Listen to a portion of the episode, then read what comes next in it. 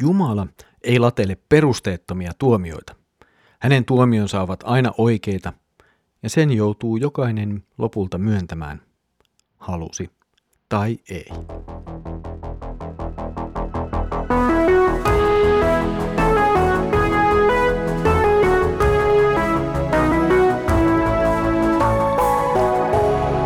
Kirjoitusten pauloissa.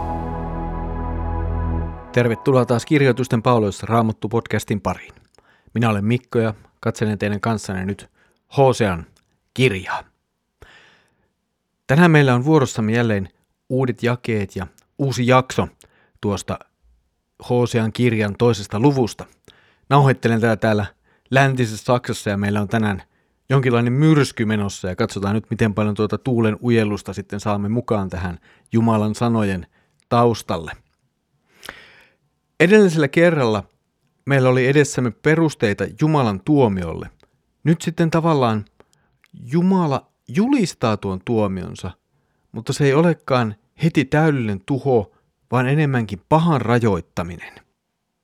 Sen tähden minä tukin hänen tiensä orjan tappuroilla – Rakenna muurin hänen eteensä, ettei hän pääse poluilleen.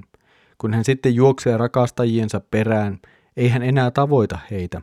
Turhaan hän heitä etsii. Viimein hän sanoo, minä palaan mieheni luo, hänen luonaan minulla oli parempi kuin täällä.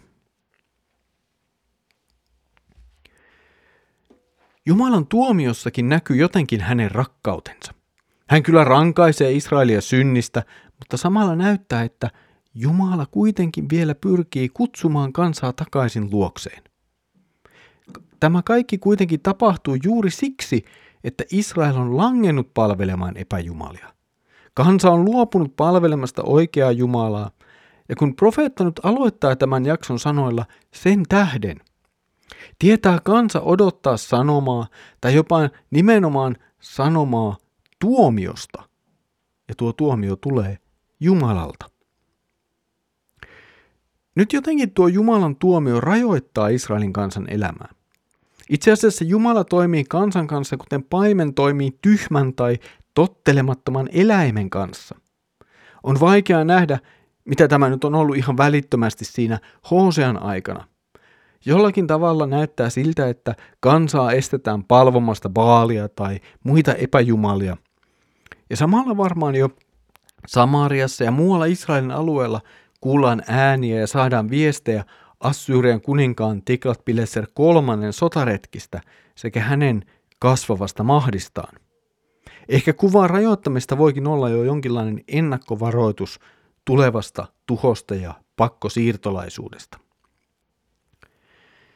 Israelin kansa tulee siis jotenkin tilanteeseen, jossa se tajuaa, että epäjumalan palvelus ei voi sitä millään tavalla pelastaa. Ja tässä tilanteessa kansa kääntyy, se katuu ja haluaa palata Jumalan yhteyteen.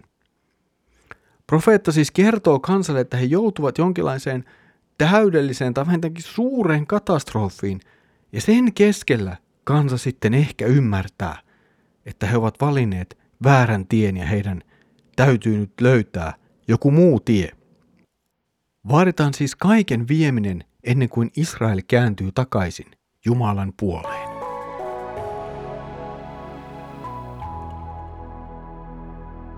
Kuinka paljon vaaditaan, että ihminen huomaa kääntyä pois väärältä tieltä ja lähteä kulkemaan Jumalan luo tai kulkea Jumalan määrittelemää oikeaa tietä?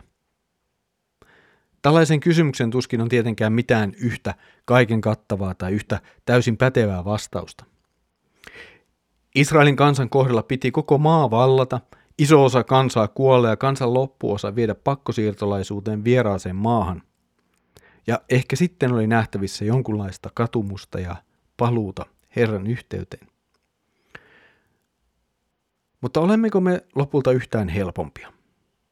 Olemmeko me todellisuudessa yhtään vähempää kovapäisiä kuin muinaiset israelilaiset? No me emme ehkä palvo paalia tai muuta selvästi nähtävää jumalaksi nimettyä asiaa, jotakin patsasta tai käy jossakin epäjumalan temppelistä.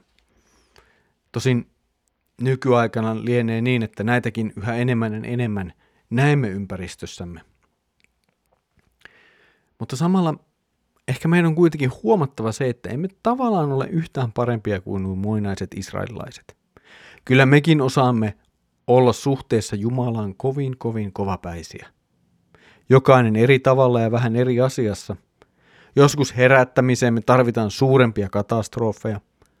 Joskus onneksi ymmärrämme vähemmällä. Jumalan päämäärä on kuitenkin aina lopulta hyvä. Hän pyrkii siihen, että me pelastuisimme ihan kaikkiseen tavaiseen. Hän ei kurita meitä huvikseen tai vain kiusallaan aiheuta meille harmia. Hänen päämääränsä on meidän pelastuksemme, meidän iankaikkisuutemme taivaassa. Ja tämä on se näkökulma, joka meidän on aina hyvä säilyttää, vaikka erityisesti vaikeuksien, haasteiden keskellä se ei ole ihan helppoa. Tässä oli tämänkertainen kirjoitusten pauloissa raamattu podcast-jaksomme. Mukavaa, että olet ollut yhdessä mukana kuuntelemassa ja katselemassa Hosean kirjan jakeita. Seuraavalla kerralla saamme kuulla lisää todisteita tuomion perusteeksi ja myös lisää tuomion sanoja. Siitä siis seuraavalla kerralla. Tässä kohtaa haluan kuitenkin muistuttaa, että nämä ohjelmat tuottaa Suomen evankelisuutelainen kansanlähetys. Ja jos haluat olla mukana tukemassa tätä työtä taloudellisesti ja rukouksin, niin voit vierailla kansanlähetyksen verkkosivuilla kansanlähetys.fi ja sieltä löytyy kohdat, josta voit tehdä oma lahjoituksesi. Tai jos haluat liittyä tukemaan ihan minun tai meidän perheemme työtä, niin voit etsiä sieltä valikosta suuressa mukana lähetystyön ja sieltä lähetit ja sitten sieltä löytyy kohta perhe, maahanmuuttaja työssä Saksassa. Sieltä voit liittyä mukaan meidän tiimimme ja tähän työhön, jota me teemme niin täällä Saksassa ja Euroopassa, vähän etuaasiassakin ja sitten tällä tavalla verkon välityksellä. Mutta nyt Herramme Jeesuksen Kristuksen armo, Isä Jumalan rakkaus ja Pyhän Hengen osallisuus olkoon sinun kanssasi. Amen.